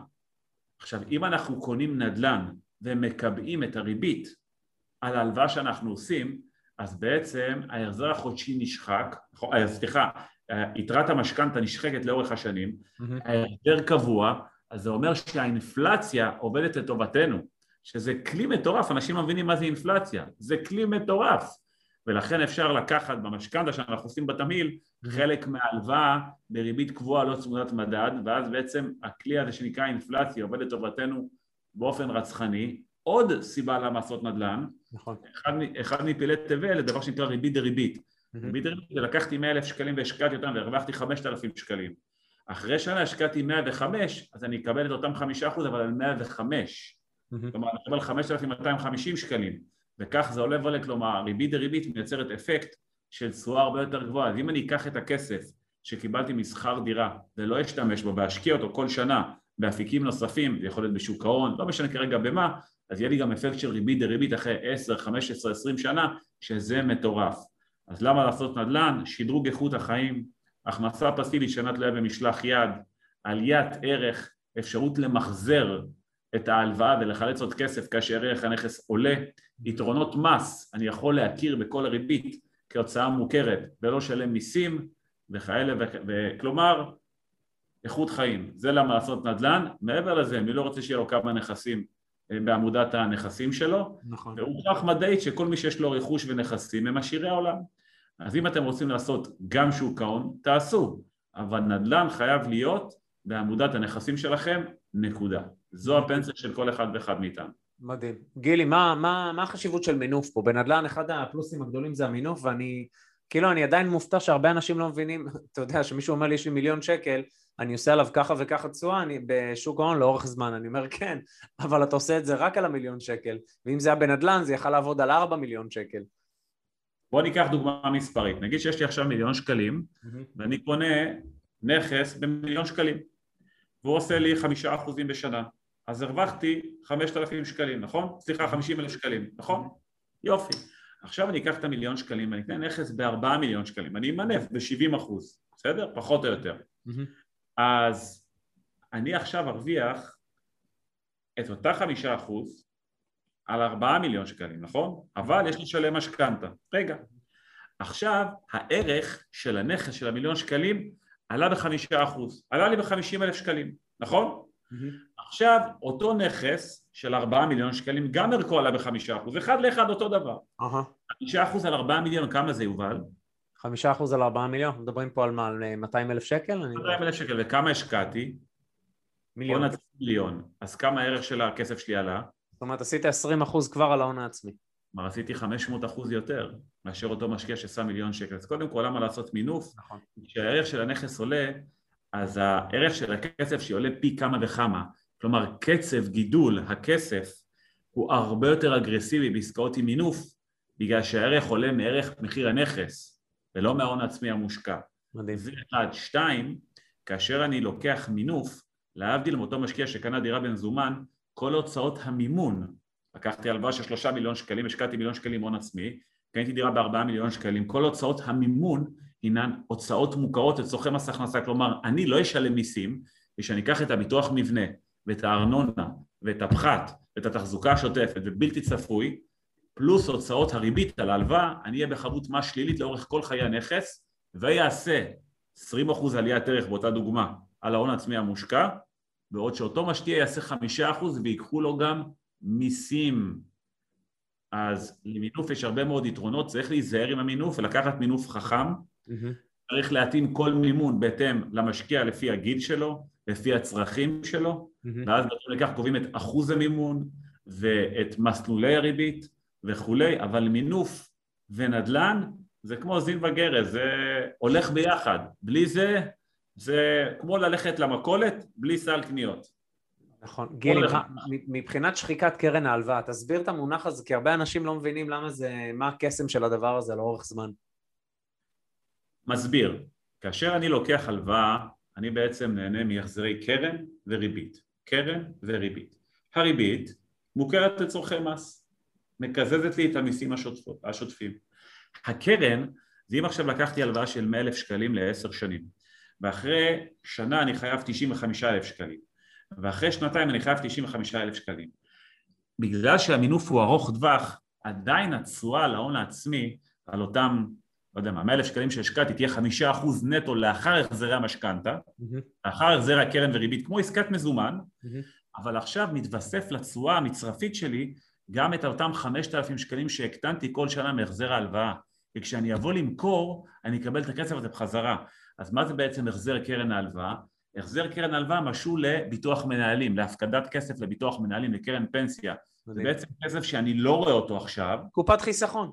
בדיוק, רק הרבה יותר טובה, כי אם אני בא לפדות אותה אחרי 4-5 שנים, אין לי 35% מיסים, אין לי התניות, וזה שלי. לכן אני תמיד אומר, חברים שעושים נדל"ן, שיהיה לכם הכנסה פסיבית שוטפת, שאינה תלויה במשלח יד, דהיינו, אני רוצה לקום בבוקר וללכת לספייס בחדר כושר בגבעתיים, ולא להיות מודאג אם אני לא אקבל משכורת או לא, בגלל שיש לי הכנסה פסיבית, אבל זה לא מספיק, אני צריך גם לייצר לעצמי הפקדה לקרן פנסיה. מה זה קרן פנסיה? חיסכון, קרן ההלוואה, וכמה? כמה שיותר. לא לפחד לגדול. זה אה, היה בעצם אה, אה, כל התורה על רגל אחת. מדהים, גילי. איך, בוא, בוא נדבר רגע על השקעות נדל"ן שיכולות להיות אה, אופציות לאנשים בכל מיני שלבים, בסדר? אז אני אומר, יש אופציה לבן אדם לקנות דירה להשקעה, בין אם זה בארץ, בין אם זה לחו"ל. רגע, אתה יודע מה לפני דירה להשקעה, גילי? יש עניין מאוד גדול עם דירה למגורים בעד ונגד, ואני אני כאילו, אתה יודע, מצד אחד אני אומר כלכלית, ברור שזה לא הדבר הנכון לעשות, מצד שני, אתה יודע, זה גם רגשי, ואנחנו אה, עם 70% מים ו-90% רגש, מה שנקרא. מה, מה הגישה שלך לדבר הזה? כי אני תמיד אומר, תשמע, עם, עם כל הכספים שהיו, אם הייתי ישן עליהם וזו הייתה דירה ש, שאני גר בה, אז וואלה, לא, לא היה לי כסף לעשות השקעות ולא הייתי מגיע למה שהגעתי. מצד שני, אני מבין גם אנשים שאומרים, קודם כל אני רוצה דירה, שיהיה לי מקום לשים את הראש, אני יודע שאני דאגתי לקן המשפחתי, ואחרי זה אני יוצא למסע שלי של ההשקעות. מה, איך אתה רואה את הדבר הזה, גילי? להפך, בהנחת עבודה שכולנו אנשים ממוצעים, לא נדבר כרגע על טייקונים, ואין לנו מיליונים מאמא ואבא, ואנחנו בתחילת דרכנו עם סכום כסף מסוים שחסכנו בעמל כפיים, שאנחנו צריכים לבנות עצמנו, כמו שאני ואתה היינו. בדיוק, אז אני חושב שהמסלול הנכון הוא קודם כל לייצר תוכנית ל-10-15 שנים שבהם בעצם אני מקדיש את כל כולי להשקעות ובונה בעצם פול של נכסים מניבים לטווח ארוך, גם אם לא יהיה לי הכנסה פסיבית באותם שנים, אלא אני רק לוקח משכנתה שישלם לי את ההלוואה, ורק בגיל 45-50 שבניתי לעצמי כבר את ההכנסה הפסיבית, ויש לי נכסים מניבים, ויש לי כבר equity, יש לי שווי, אז בוא נלך לאירופה, בוא נלך בארצות הברית יש לנו 400 מיליון תושבים, 160 מיליון תושבים שוכרים דירות, האומה מספר, וזה הולך וגדל, האומה מספר אחת בעולם, אירופה למעלה מ-50% שוכרים דירות. מה הם יודעים שאנחנו לא יודעים במדינת ישראל הקטנטנה? קודם כל, אם אנחנו עושים היום משכנתה ולוקחים את מיטב החסכונות שלנו ומשקיעים את זה ולוקחים הלוואה ל-30 שנה, נתפסנו. עכשיו אנחנו מכורים לארבע קירות שצריך לטפח ולעבוד 24-7, ומי המרוויח הגדול? המלווים, הבנקים. מאידך, אם ניקח את אותם מיליון שקלים שיש לי, הון עצמי, סתם אני זורק סכום, ואני אקנה את דירה להשקעה, אל מול אותו אדם, או אותו זוג שיקח את הדירה ויקנה דירה למחיה עם משכנתה, מבטיח לכם שמבחינה כלכלית אחרי עשר שנים, אותה דירה, אותו בניין, אותה קומה, המצב הכלכלי שלי יהיה הרבה הרבה יותר טוב מאשר שלו א', כי סביר להניח שלי יישאר עוד קצת כסף, להבדיל ממנו אחרי המשכנתה, ביטוח חיים, ביטוח מבנה והחזקה שוטפת, כי אני שוכר דירה, אז תיתן לי הוצאות שוטפות על, על חשבון בעל הדירה. ב', הערך של הנכס ששנינו יעלה באותה מידה כי זה אותו נכס, אבל ג', אצלי חיסכון קרן ההלוואה יישחק הרבה יותר, בגלל שכאשר אני קונה דירה להשקעה, א', יש לנו אפשרות להפקיד כל שנה סכומי כסף מסוימים כמו הפקדה לביטוח מנהלים, אז להקטין את קרן ההשקעה, כי בעצם זו תוכנית חיסכון לכל דבר. אז בעוד עשר שנים המצב הכלכלי שלי כמשקיע יהיה הרבה הרבה יותר טוב מאשר אותם זוג שלקח משכנתה לשלושים שנה ובעשר שנים הראשונות הוא שילם אך ורק את, את הריבית על ההלוואה, הוא עוד לא נגע בקרן. מדהים. אבל אני בתור משקיע יכול לצבור עוד נכסים ועם השכירות שאני אקבל בעשר שנים האלו, אני יכול להשקיע את הכסף אפקט של ריבית דריבית ואחרי עשר שנים להגיע למקום הרבה יותר טוב כלכלית, אגב קל מאוד לבדוק ולחשב את זה, אז אני חושב שהמסלול צריך להיות הפוך, יובל. קודם כל, לדאוג לתיק הנכסים ולהכנסה הפסיבית, ולאחר מכן לקנות דירה למחיה. אתה רוצה לשמוע משהו לא בקול רם? ברור. רק רציתי להגיד שאני ממש שמח שאתם מאזינים לפודקאסט שלי, ואני אוהב אתכם. אז אה, יאללה, שיהיה לכם אחלה יום! גם בגיל 50 לא הייתי קונה דירה למחיה, בשביל מה? אני יכול היום להשכיר דירה ולחיות כמו מלך, כי השוכרים שלי משלמים לי את שכר הדירה, לי אין כסף, מאיפה יש לי? לשוכרים יש מלא כסף, ובעצם לחיות איפה שבא לי בכל מקום בעולם, וההכנסה שלי כל שנה רק הולכת וגדלה וגדלה, כלומר אני רק מתחזק, בעוד שאם נסתכל על זוג שלקח משכנתה, עם השנים הוא רק נשחק בגלל שהריבית עולה, בגלל שהאינפלציה עובדת לרעתו ולא לטובתו, דיברנו על זה, ולכן בעצם אין כמו להשקיע ולייצר הכנסה פסיבית שתלך, תסתכל על כל עשירי העולם, הם שוכרים דירות, הם לא קונים, הם חיים בכל מקום שהם רוצים. אתה, אתה מזכיר לי פה שני דברים. דבר ראשון, אני רוצה לחזק את מה שאמרת. חבר'ה, תבינו, אני היום גר באנגליה, בגלל החלום של המשחק שהביא אותי לפה, אחרי שהתעסקתי בתיאטרון בארץ, ובעצם הנכסים שיש לי בארצות הברית, שאני חושב שמעל 90% מהם זה דברים שקניתי עם גיל ויוסי, אה, בעצם מממנים לי את המחיה השוטפת שלי, של אשתי ושל הקטנצ'יק שלנו. שתבינו את הכוח של הדברים האלה. זאת אומרת, אם אני עכשיו מפסיק עם העסק שלי של הליווי משקיעים בארץ וכל האופרציה שלי, ומחליט שאני, לא יודע מה, הולך לגור על איזה הר, עדיין הנכסים האלה ממשיכים לעבוד. ביחד עם הנכסים שיש לי בארץ, ביחד עם הנכסים שיש לי באנגליה. תבינו את הכוח של הדברים האלה. אתה מזכיר לי, גילי, דבר שני שעלה לי, זה גרנט קרדון, מנטור אמריקאי אה, שנוי במחלוקת, שאומר, you have to stay poor. מה, מה? הוא תותח. כן, תותח על. אז הוא אומר, אתה חייב להישאר עני. ולמה הכוונה שלו? הוא אומר, רוב האנשים ברגע שיש להם כסף ילכו, יקנו את הבית הגדול, יקנו את הרכב הגדול, ברגע שיש עוד כסף יגדילו את הבית, יגדילו את הרכב, והם כל הזמן נמצאים סביב הזנב של עצמם ולא גדלים לשום מקום, העיקר עושים פוזה ורעש וצלצולים. כשהבן אדם העשיר החכם באמת נשאר עני, מה הכוונה? ממשיך לצבור השקעות, ממשיך לקחת את כל הכספים שלו ולהשקיע ולהשקיע ולהשקיע, לחיות מתחת לרמת היכולת שהוא יכול, מסתפק במה שהוא יכול, ממשיך לצמוח ולצמוח, והוא אומר, ואז הבן אדם הזה, כשהוא כבר נהיה מיליונר, אז אז הוא כבר יכול לקנות לעצמו דירה למגורים במידה והוא רוצה, בלי משכנתה ובלי כלום, ולהמשיך שיהיה לו עוד הרבה מאוד השקעות. כשהבן אדם מן השורה נכון, נכון. הולך, קונה קודם כל דירה למגורים, בום, גיים אובר, נגמר הסיפור, תודה רבה.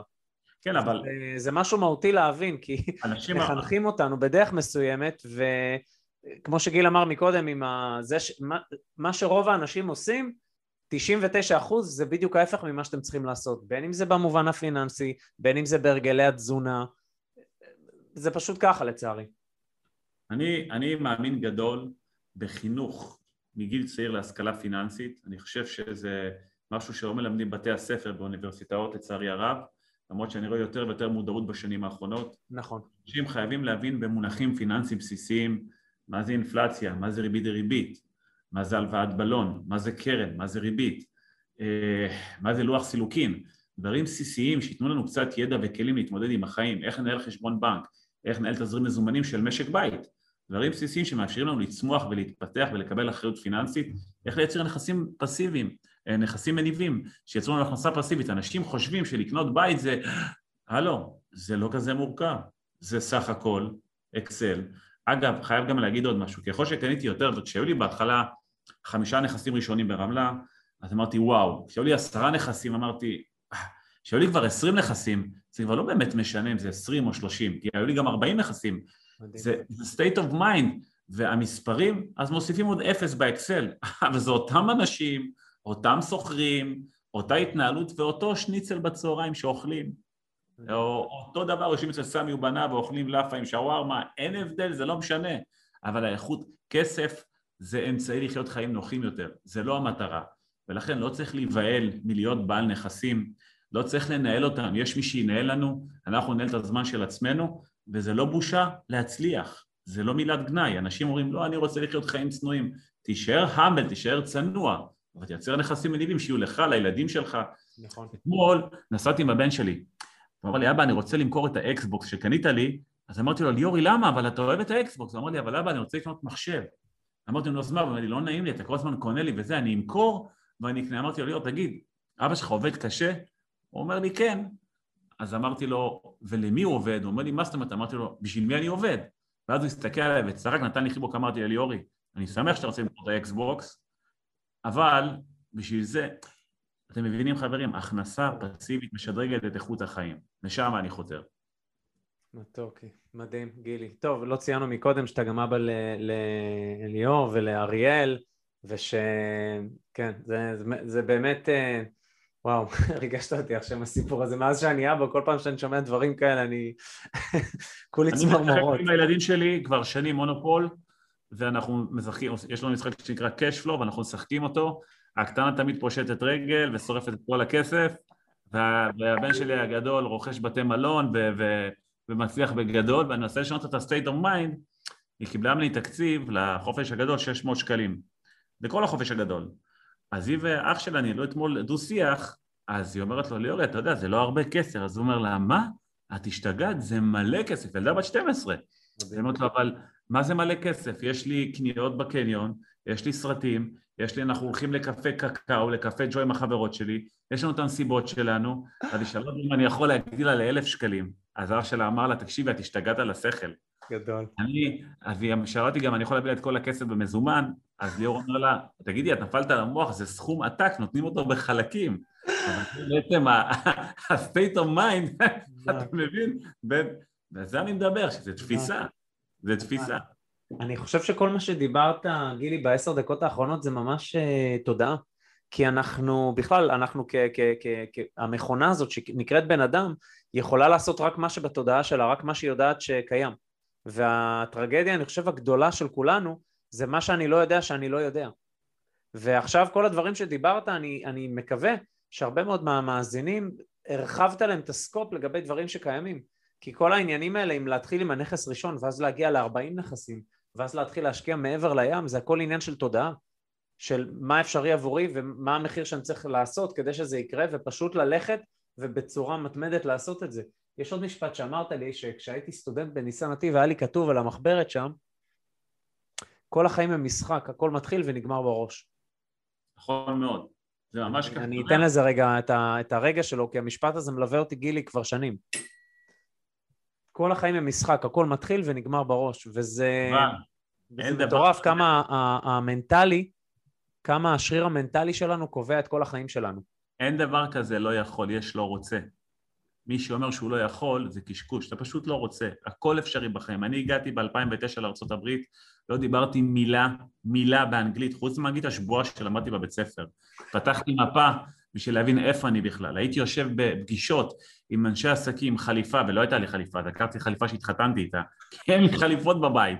לא היה לי חליפה, וישבתי, ולא הבנתי חצי מהדברים שהם אמרו, הייתי מקליט כדי לחזור חזרה לחדר ולהתחיל לפענח מה אמרו לי, ולאט לאט לומדים ומבינים את השפה ואת המנטלי ואת התרבות, הכל אפשרי. אני הייתי עולה על מטוס, טס ללא הפסקה לארה"ב במספר טיסות כדי להגיע ליעדים, ישן בשום מקום, בחורבות, רק בשביל להגיע לפגישות, לצבור ידע וניסיון, הכל אפשרי חברים, כל השאר זה תירוצים, כל אחד יכול לעשות בהתאם ליכולות שלו, צריך להחליט שעושים, לקחת אחריות על החיים, להגדיר תוכנית פיננסית לפחות לעשר שנים, יעדים ומטרות, לבנות את זה בהתאם ליכולות הפיננסיות ולצאת לדרך, כל השאר זה תירוץ אחד גדול, אין דבר כזה לא יכול, יש לא רוצה, זו דעתי. מדהים, מדהים. גילי, בוא נדבר רגע על התוכנית כזאת, מה היא צריכה לכלול לפי דעתך? בן אדם שהוא נגיד אה, אומר יאללה אני רוצה לצאת לדרך, אני מוכן לשלם את המחיר, אני מבין שיש פה מחיר של זמן, אנרגיה וכסף שאני עכשיו צריך להשקיע כדי להגיע לתוצאות שלי, מה צריך להיות בתוכנית כזאת מבחינת מה? יעדים של cash flow ו-equity, הכנסה, הכנסה חודשית פסיבית ונכסים? כן, איך אתה רואה את זה? תראה, אה, אני חושב שכל אחד בהתאם לגיל שלו ולסטטוס הפיננסי שלו ולמקום העיסוק שלו צריך לבנות תוכנית פיננסית. למה הכוונה? יש הבדל ענק בין בחור שסיים עכשיו שירות צבאי בתחילת דרכו לבין מישהו שהוא בשנות החמישים לחייו. הם נמצאים במקום אחר, אבל כל אחד צריך לעשות קודם כל ניתוח של ההון העצמי עומד לרשות. עכשיו אנשים אומרים לי, תשמע, אין לי כסף. אין לך כסף? בוא נראה. יש לך אימא ואבא שיש להם דירה בלי משכנתה, או עם משכנתה קטנה, יש לך כסף.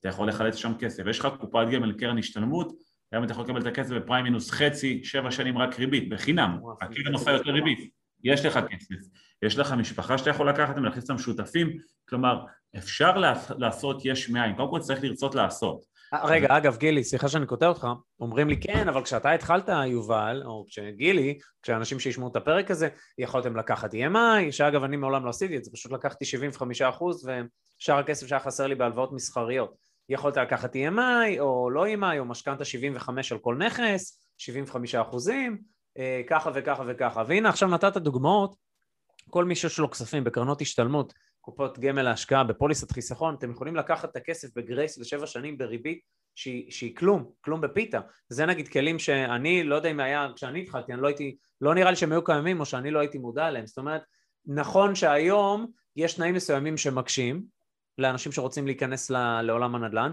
אבל גם הנה, כמו הדוגמה הזאת, יש גם תנאים שעוזרים, שלא היה פעם. גם שקיפות המידע היום הרבה יותר מפותחת ממה שהיה כשאני וגיל אה, היינו צריכים ללכת לדפוק את דלתות ולעשות חקר שוק.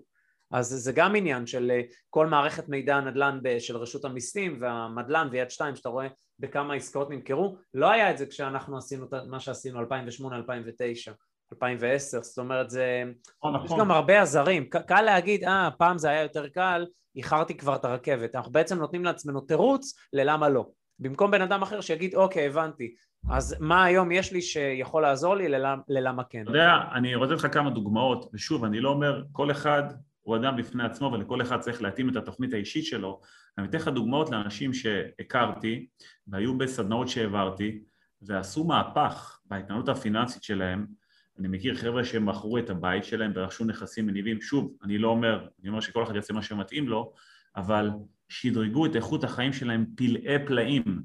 במהלך פיננסי פשוט, יש כל כך הרבה אנשים שיושבים על הגדר, שיש להם נכסים משכנתה חלקית, בלי משכנתה, שיש להם כספים שנמצאים בקופות גמל, קרנות השתלמות והם לא מנצלים את זה, כלומר הכסף קבור בארבע קירות, בחיסכון הפנסיוני, יש להם אפשרות לקבל במקום העבודה, הלוואות בתנאים מטורפים, והפחד, הפחד אוכל אותם, וזה ההבדל בין אנשים שמצליחים לאנשים שמנסים ומעיזים. אני לא אומר להמר, תלמדו, תרכשו ידע, שיהיה לכם כלים, אבל לא לעשות משהו ללכת בכביש, בכביש מהיר 100 קמ"ש, ולהתפלל שלא ידרסו אותי. הרי זה לא יקרה, ברור שידרסו אותי. וואו. זה שזה, זה, זה הרעיון, ומי שלא עושה את זה, אתה יודע, מי שיושב על הגדר, שהרכבת עוברת, והוא לא מנצל את ההזדמנויות, אז פשוט נשרף לו התחת. אין דרך אחרת, סליחה על גסות הרוח, אבל זו האמת, אין שום דרך אחרת. ומי שמעז, כי צריך לצאת, צריך, צריך, אנשים נוח להם להישאר באזור הנוחות שלהם. נכון. יש לי את העבודה שלי, יש לי את התנאים שלי, יש לי את התפוח בצהריים, קינוח, יש לי זה.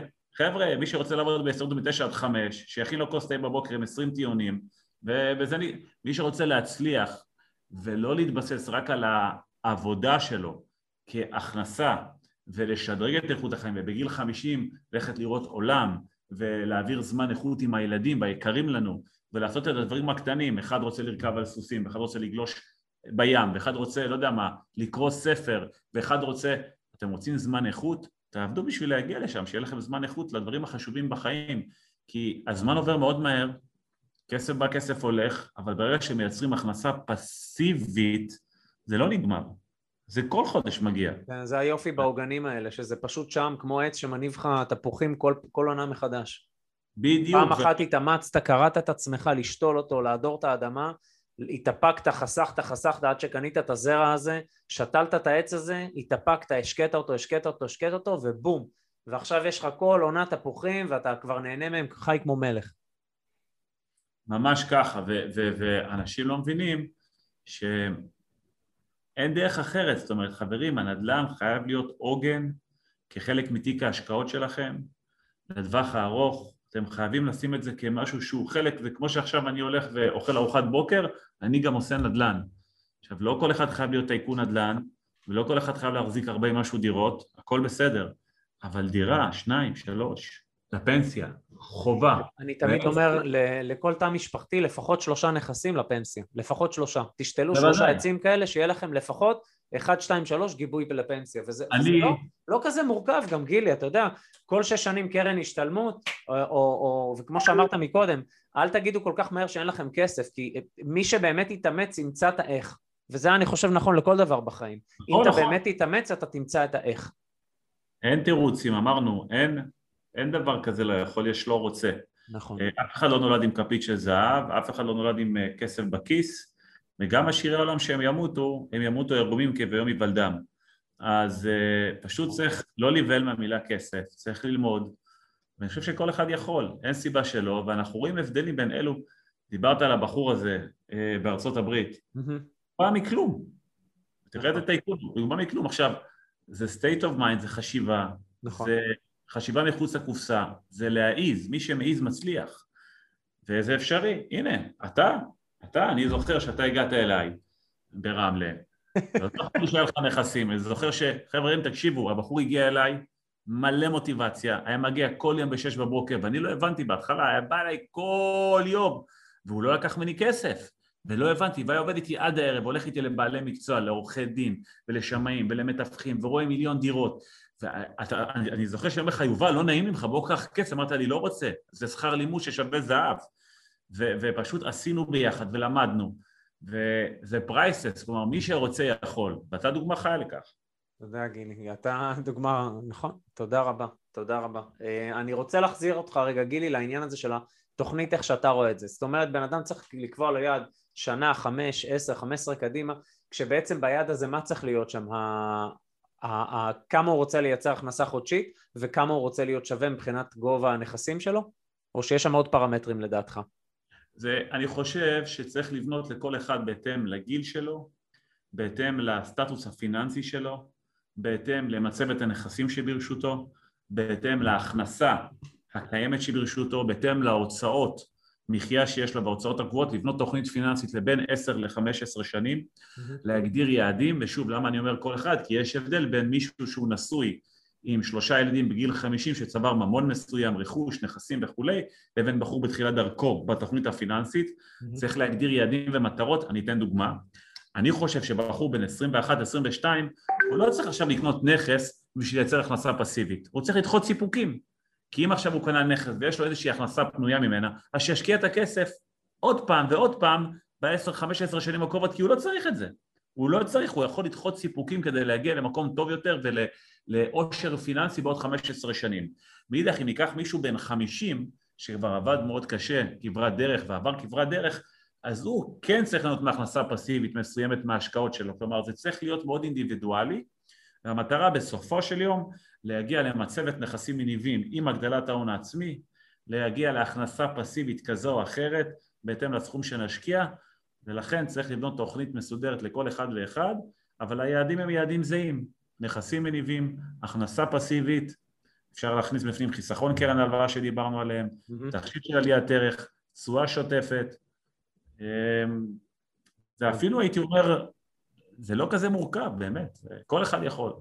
זאת אומרת, גיל, אם אני, אם אני מנסה לפשט את הנוסחה, אם אפשר לקרוא לזה ככה, זה קודם כל לטפטף לעצמנו בצורה יומית את התכנים האלה של העצמה והשכלה פיננסית, כדי שתודעתית נתחיל לראות את מה שאחרים לא רואים, שנתחיל לחשוב אחרת ולפעול אחרת, מה, מה שנקרא צלע אחד של המשולש, כשהצלע השנייה זה להרגיל את עצמנו כל הזמן לצאת מאזור הנוחות ולפעול ולעשות את הדברים ולא רק לדבר עליהם או, או לרצות, כשהצלע השלישית פה וזה בא לידי ביטוי בעיקר כשצעירים ולא רק, זה הדחיית סיפוקים. נכון מאוד. אנשים שרוצים עכשיו, כאן אני רוצה את הכל עכשיו, אתה יודע, יש מחקרים שמראים שאחד מהתכונות הבולטות של אנשים שהגיעו למיליונרים, עשירים, עמידים וכדומה, זה דחיית סיפוקים.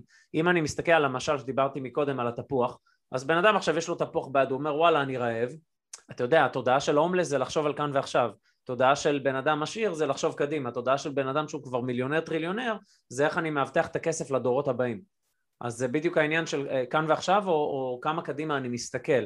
אז בן, בן אדם שאומר כאן ועכשיו יאכל את התפוח וגיים אובר, נגמר הסיפור ועכשיו עוד פעם הוא צריך ללכת לעבוד כדי שהוא יוכל לקנות תפוח. בן אדם שהבין את התחילת סיפוקים, ייקח את התפוח הזה, ישתול אותו באדמה, ישקה אותו בסבלנות ובאהבה, ובום, יש לו עץ שכל עונה מניב לו תפוחים, חי כמו מלך. חד משמעית, כל מילה חקוקה באבן, אני חושב שזה גם דרך חיים, זה לא רק, זה לא רק הגישה עצמה, זה גם דרך חיים, ואני חושב שזה מה שדיברתי, שצריך ללמד אנשים מגיל צעיר להשכלה פיננסית, כי זה מתחיל במודעות, אנשים בכלל לא יודעים, אתה יודע, אני רואה אנשים שעובדים, אני רואה את אחי למשל, עובד המון שנים מאוד קשה, נכון. וכל יום שישי בארוחת ערב, מה הדבר הראשון שהוא אומר לי? שנה הבאה אני מתחיל להשקיע איתך בגדול, חבל על... לא, שלומי, עזוב, זה לא צריך שנה הבאה, אתה יכול להתחיל מחר. נכון. מה אתה חושב שקורה שנה הבאה? הוא דוחה את זה בעוד שנה. כן, כן, זה, זה סוג של אשליה שאנחנו חיים בתוכה, שאנחנו אומרים, מחר אני אפסיק לעשן, ממחר אני אתחיל דיאטה, ממחר אני אתחיל לרוץ. כשהדבר לא שאתה צריך לעשות זה בעצם להגיד, עכשיו אני מתחיל. בדיוק. מה שנקרא, זה כרגע הדבר שהכי חשוב לי בחיים ואני גורם לזה לקרות. אתה יודע, אם היו אומרים לי שאני אעמוד אה, בארצות הברית, בשכונות שלמות, ואני אגיד, אני בניתי את כל השכונה הזאת, אני בניתי את כל השכונה הזאת, הייתי אומר, הייתי, אני צריך לצוות את עצמי ולהגיד שזה אמיתי, כי לפני עשר שנים לא דיברתי... אני, אני, אני רואה את, את התמונות ואת הסרטונים שאתם שולחים לי מארצות הברית, ואני מכיר, מה, מה שנקרא, אני מכיר מה, מהדבר, מהשלב שהדבר הזה נולד, ואני צובט את עצמי, ואני אומר, בואנה, זה בלתי נתפס לאיזה כדור שלג, כאילו, אתה יודע, דוקטור סוס אומר, אפשר, לה, כשיוצאים לדרך, רק כשיוצאים לדרך, אפשר להגיע למקומות שהם נפלאים, מקומות שהם מופלאים. ואני אומר, זה, ב... אני צובט את עצמי כשאני רואה את הדברים שאתם עושים, אני אומר, מדהים, זה בלתי נתפס. תשמע, אני כבר עשר שנים בשעות הבוקר מקדיש זמן איכות לעצמי, כי אני חצי פנסיונר. אני אומר חצי, כי החצי השני עושה את מה שאני אוהב. לא כי אני חייב לעשות, כי אני מאוד אוהב את זה. מדהים. שזה נקרא נדל"ן, שזה... אין, אין מחלה יותר בריאה מזאת. אני אומר, אני החולה הכי בריא שיש. אה, ואני גם לא רוצה תרופה למחלה, אגב. לא מחפש. אז... אה, זה מאפשר לך פשוט לחיות חיים טובים יותר, וזה לא רק במונחים הפיננסיים, זה גם במונחים הנפשיים. יש לך פתאום, אתה פחות טרוד מטרדות היום-יום, אתה לא במרוץ עכברים מטורף, יש לך עוגן. חבר'ה, זה איכות חיים, זה משלב בפנים הרבה מאוד דברים, תודעה נפשית. אתה בונה גם, אתה בונה את הלו"ז שלך כפי שאתה רוצה את זה, אתה, זה כמו נכון. פלסטלינה שאתה משחק איתה איך שאתה רוצה. כשרוב האנשים יש להם תבנית ואומרים להם, זה התבנית, אם אתה רוצה להתפרנס, אתה צריך למכור, הרי אתה יודע, יש את המשפט המאוד יפה הזה, עשירים קונים זמן, ואנשים עניים מוכרים זמן. בוא ניקח זוג בשנות ה-40 לחייהם, יש להם שני ילדים, בסדר? זה אני אומר עכשיו, אני חייב להקליט לחבר'ה שלי תוך כדי, כי אני חושב שזה בעצם קטלני. ניקח זוג בשנות ה-40 לחייהם, שיושבים על ספסל בפארק הלאומי ברמת גן. הילדים משחקים במשחקים, ונשאל אותם, מה הייתם הכי רוצים שיהיה לכם עכשיו בחיים? מה אתה חושב שהם יענו? או-אה, זמן. זמן, יותר זמן פנוי לבלות עם ה... הם יגידו אנחנו רוצים שנהיה בריאות, שיהיה לנו פרנסה טובה ושהילדים לא יחסר להם כלום. זה מה שזוג צעיר רוצה, נכון? שיהיה פרנסה טובה, שיהיו בריאים ושנהיה מאושרים. ניקח את אותו זוג, יגיעו לגיל 90, הילדים כבר, בוא נהיה אמיתיים, הילדים פרחו, כל אחד במדינה אחרת, כל אחד חיים אחרים, עניינים, ועכשיו הזוג והבריאות לא מי יודע כמה, הם כבר לא משחקים כדורגל, מה לעשות, זה ב-90 פלוס, יושבים בספסל, הבעל בקושי יכול ללכת, כבר ב-90, האישה ככה, היה לה קשה להגיע עד לספסל, ואני אגיד להם, אם עכשיו היה אפשר, לתת לכם כל מה שאתם רוצים על פני כדור הארץ, מה הייתם בוחרים? מה אתה חושב שהם יגידו? אתה יודע מה הם יגידו? נחזור להיות צעירים עוד פעם. תחזיר אותנו 40-50 שנה אחורה. חברים, זמן לא מוכרים בכסף. כשאתם מבזבזים את המשאב הכי יקר שלכם, שזה נקרא זמן, כשאתם חוסכים כסף, זו הדרך הכי איטית להתעשר. כשאתם משקיעים אותו, אז זו הדרך הכי מהירה להגיע לעוגנים פיננסיים. זמן הוא לא למכירה. אני לפעמים לא עונה לטלפון שמתקשרים אליי, אז חושבים שאני שחצן, אני לא שחצן, אני פשוט לא מוכר את הזמן שלי כשאני לא יכול. לא מוכר אותו, אני עבדתי מאוד קשה כדי שלא אמכור אותו. מדהים. זה הרעיון, וכשאני פנוי, אז אני כמובן בהחלט חוזר ועונה לאנשים, אבל אני שולט בזמן שלי, ולא הזמן שולט בי, וזה בעצם הרעיון של עוגנים פיננסיים. אז תזכרו את המשל הזה כי הוא מדויק. מדהים. אני אגיע לגיל 90, אני מקווה שיהיה לנו מספיק הכנסה פסיבית, שנהיה אחרי 50 שנות הנאה ו- ועשייה. אתה יודע, אומרים שמהמחקרים שהחרטות הכי גדולות של האנשים זה שהם לא לקחו את הסיכונים. שהם לא הלכו אחרי מה שהם באמת רוצים, כשהם לא, לא בנו את עצמם כלכלית כמו שצריך, שהם לא באמת חיו את החיים שהם רצו, אלא הלכו על מה שמקובל, הלכו על מה שבטוח, הלכו על מה שכולם עושים. וכמו שאמרנו מקודם עם העניין של התזונה והבריאות, אם אתה הולך על מה שכולם עושים, אתה לא, אתה לא בדרך לכיוון טוב. אתה, אתה, אתה צריך 180 מעלות מהר. נכון, נכון. כן, אני רוצה, אני רוצה כמה שאלות ככה לסיום. קודם כל, זה פשוט תענוג ומרגש אותי שאתה המרואיין הראשון שלי בפודקאסט, פשוט אני, אתה יודע, אמרתי לעצמי, לגיל 38, המתנה שלי שאני עושה לעצמי ול, ולעולם זה פודקאסט שאני אראיין את האנשים שנתנו לי הכי הרבה השראה, ושאתה יודע, הגיעו לתוצאות שאנשים אחרים גם רוצים להגיע, אז אני מאוד שמח ש, שזה קרה. גילי, היום במקום שאתה נמצא, מה אתה מאחל לעצמך? מה החלום שלך? שאני, שאני אמשיך ליהנות מהילדים שלי, זמן איכות, מחר יש לי איתם אה, על הבוקר סרט וארוחת צהריים, זה מבחינתי שווה הכל, שאני אמשיך לעשות את מה שאני אוהב ויהנה מזה, אה, שאני אעשה נחת ליקרים לי, לאנשים שקרובים אליי, שמחת חיים, חום ואהבה, משתדל גם לעזור כמה שיותר, אה, בסתר כמו שאומרים, זהו, אני איש פשוט, שאוהב ליהנות מהחיים.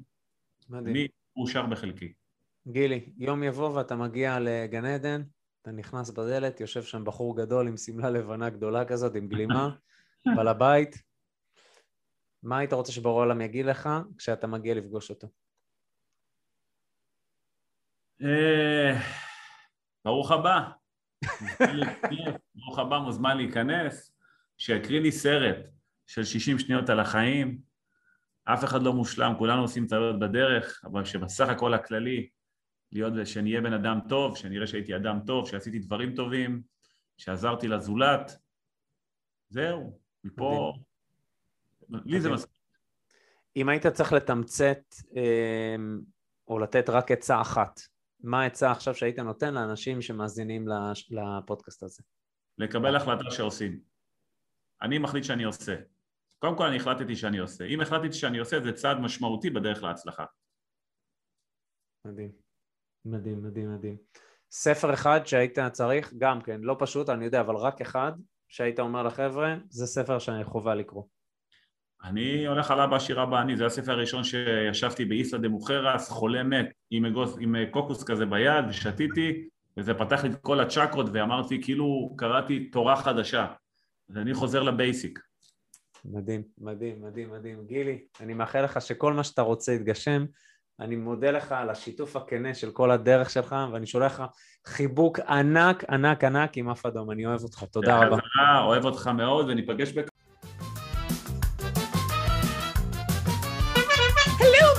זהו.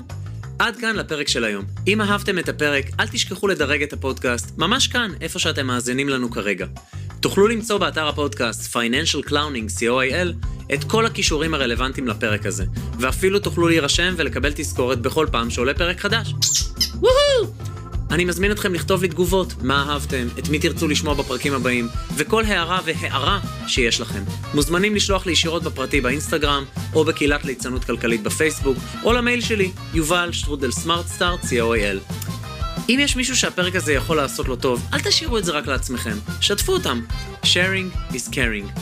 ומילה אחרונה, אבל חשובה, אם קיבלתם השראה מהפודקאסט, נדלקה בכם אש, אתם עדיין לא יודעים איך לעשות וגם לא בדיוק מה, תשאירו פרטים באתר שלנו, תקבלו מאיתנו שיחת בהירות ללא עלות, נבין איך אנחנו יכולים לעזור לכם. Financial Clowning co.il אני יובל שוורצמן, שמח שהאזנתם, ונשתמע בפרק הבא! יאללה ביי! וואלכ איזה ליצן עליי, וואי וואי וואי וואי